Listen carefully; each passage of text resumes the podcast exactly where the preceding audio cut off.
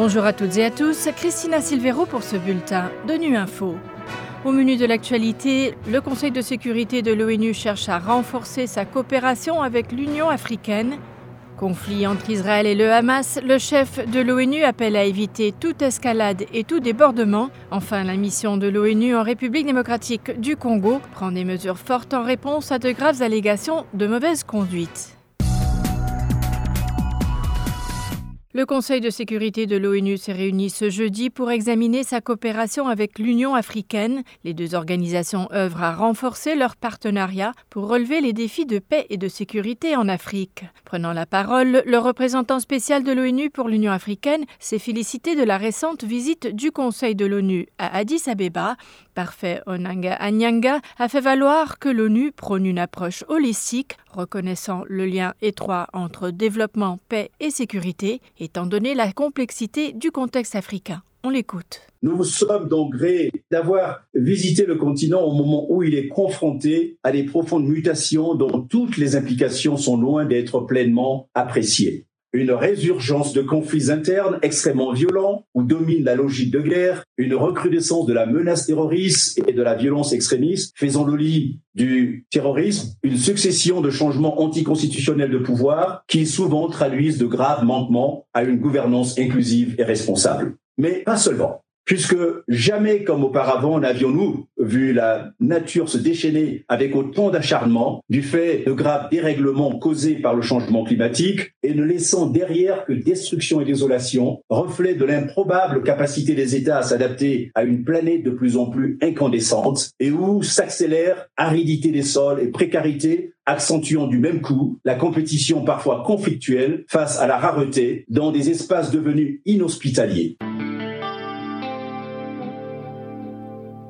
Au sixième jour après l'attaque surprise du Hamas contre Israël, le nombre de morts et de personnes déplacées par le conflit continue d'augmenter. Le secrétaire général de l'ONU a appelé mercredi toutes les parties concernées à éviter toute nouvelle escalade et tout débordement, Jérôme Bernard. Des centaines d'Israéliens et des centaines de Palestiniens ont été tués et blessés depuis l'attaque surprise du Hamas samedi contre Israël. Le secrétaire général de l'ONU, Antonio Guterres, a déclaré à la presse qu'il suivait de près les événements dramatiques en Israël et à Gaza et qu'il était en contact permanent avec les dirigeants de la région. Sa priorité est d'éviter les débordements du conflit. Il s'est dit préoccupé par les récents échanges de tirs le long de la ligne bleue entre le Liban et Israël et par les récentes attaques signalées depuis le sud du Liban.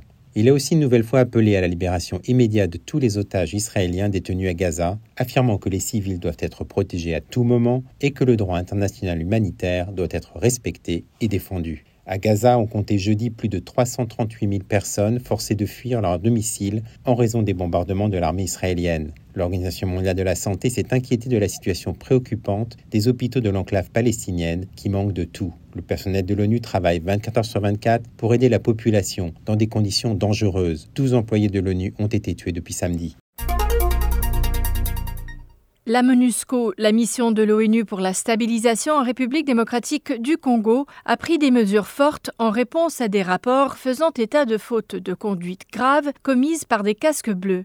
Selon la presse, il s'agirait d'allégations d'une affaire d'exploitation sexuelle et de violence présumée d'un contingent sud-africain. Pour en savoir plus sur les mesures prises face à ces rapports, on écoute Kadilo Ndeye, porte-parole par intérim de la MONUSCO. Ces rapports font suite à une série de mesures que la mission a proactivement mises en place dans toutes ces zones de déploiement afin d'assurer le respect des valeurs et normes de conduite des Nations Unies. Le Bureau des services de contrôle interne a été saisi et des mesures conservatoires ont été déjà prises conformément à la politique de tolérance zéro du secrétaire général des Nations Unies en ce qui concerne l'exploitation et les abus sexuels et autres formes sérieuses de mauvaise conduite.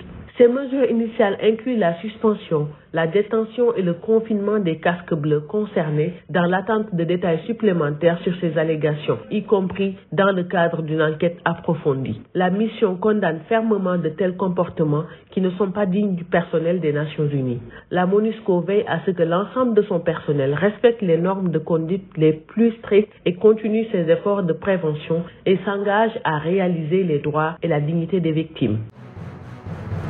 Voilà, fin de ce bulletin de Nu Info. Merci de votre fidélité. À bientôt.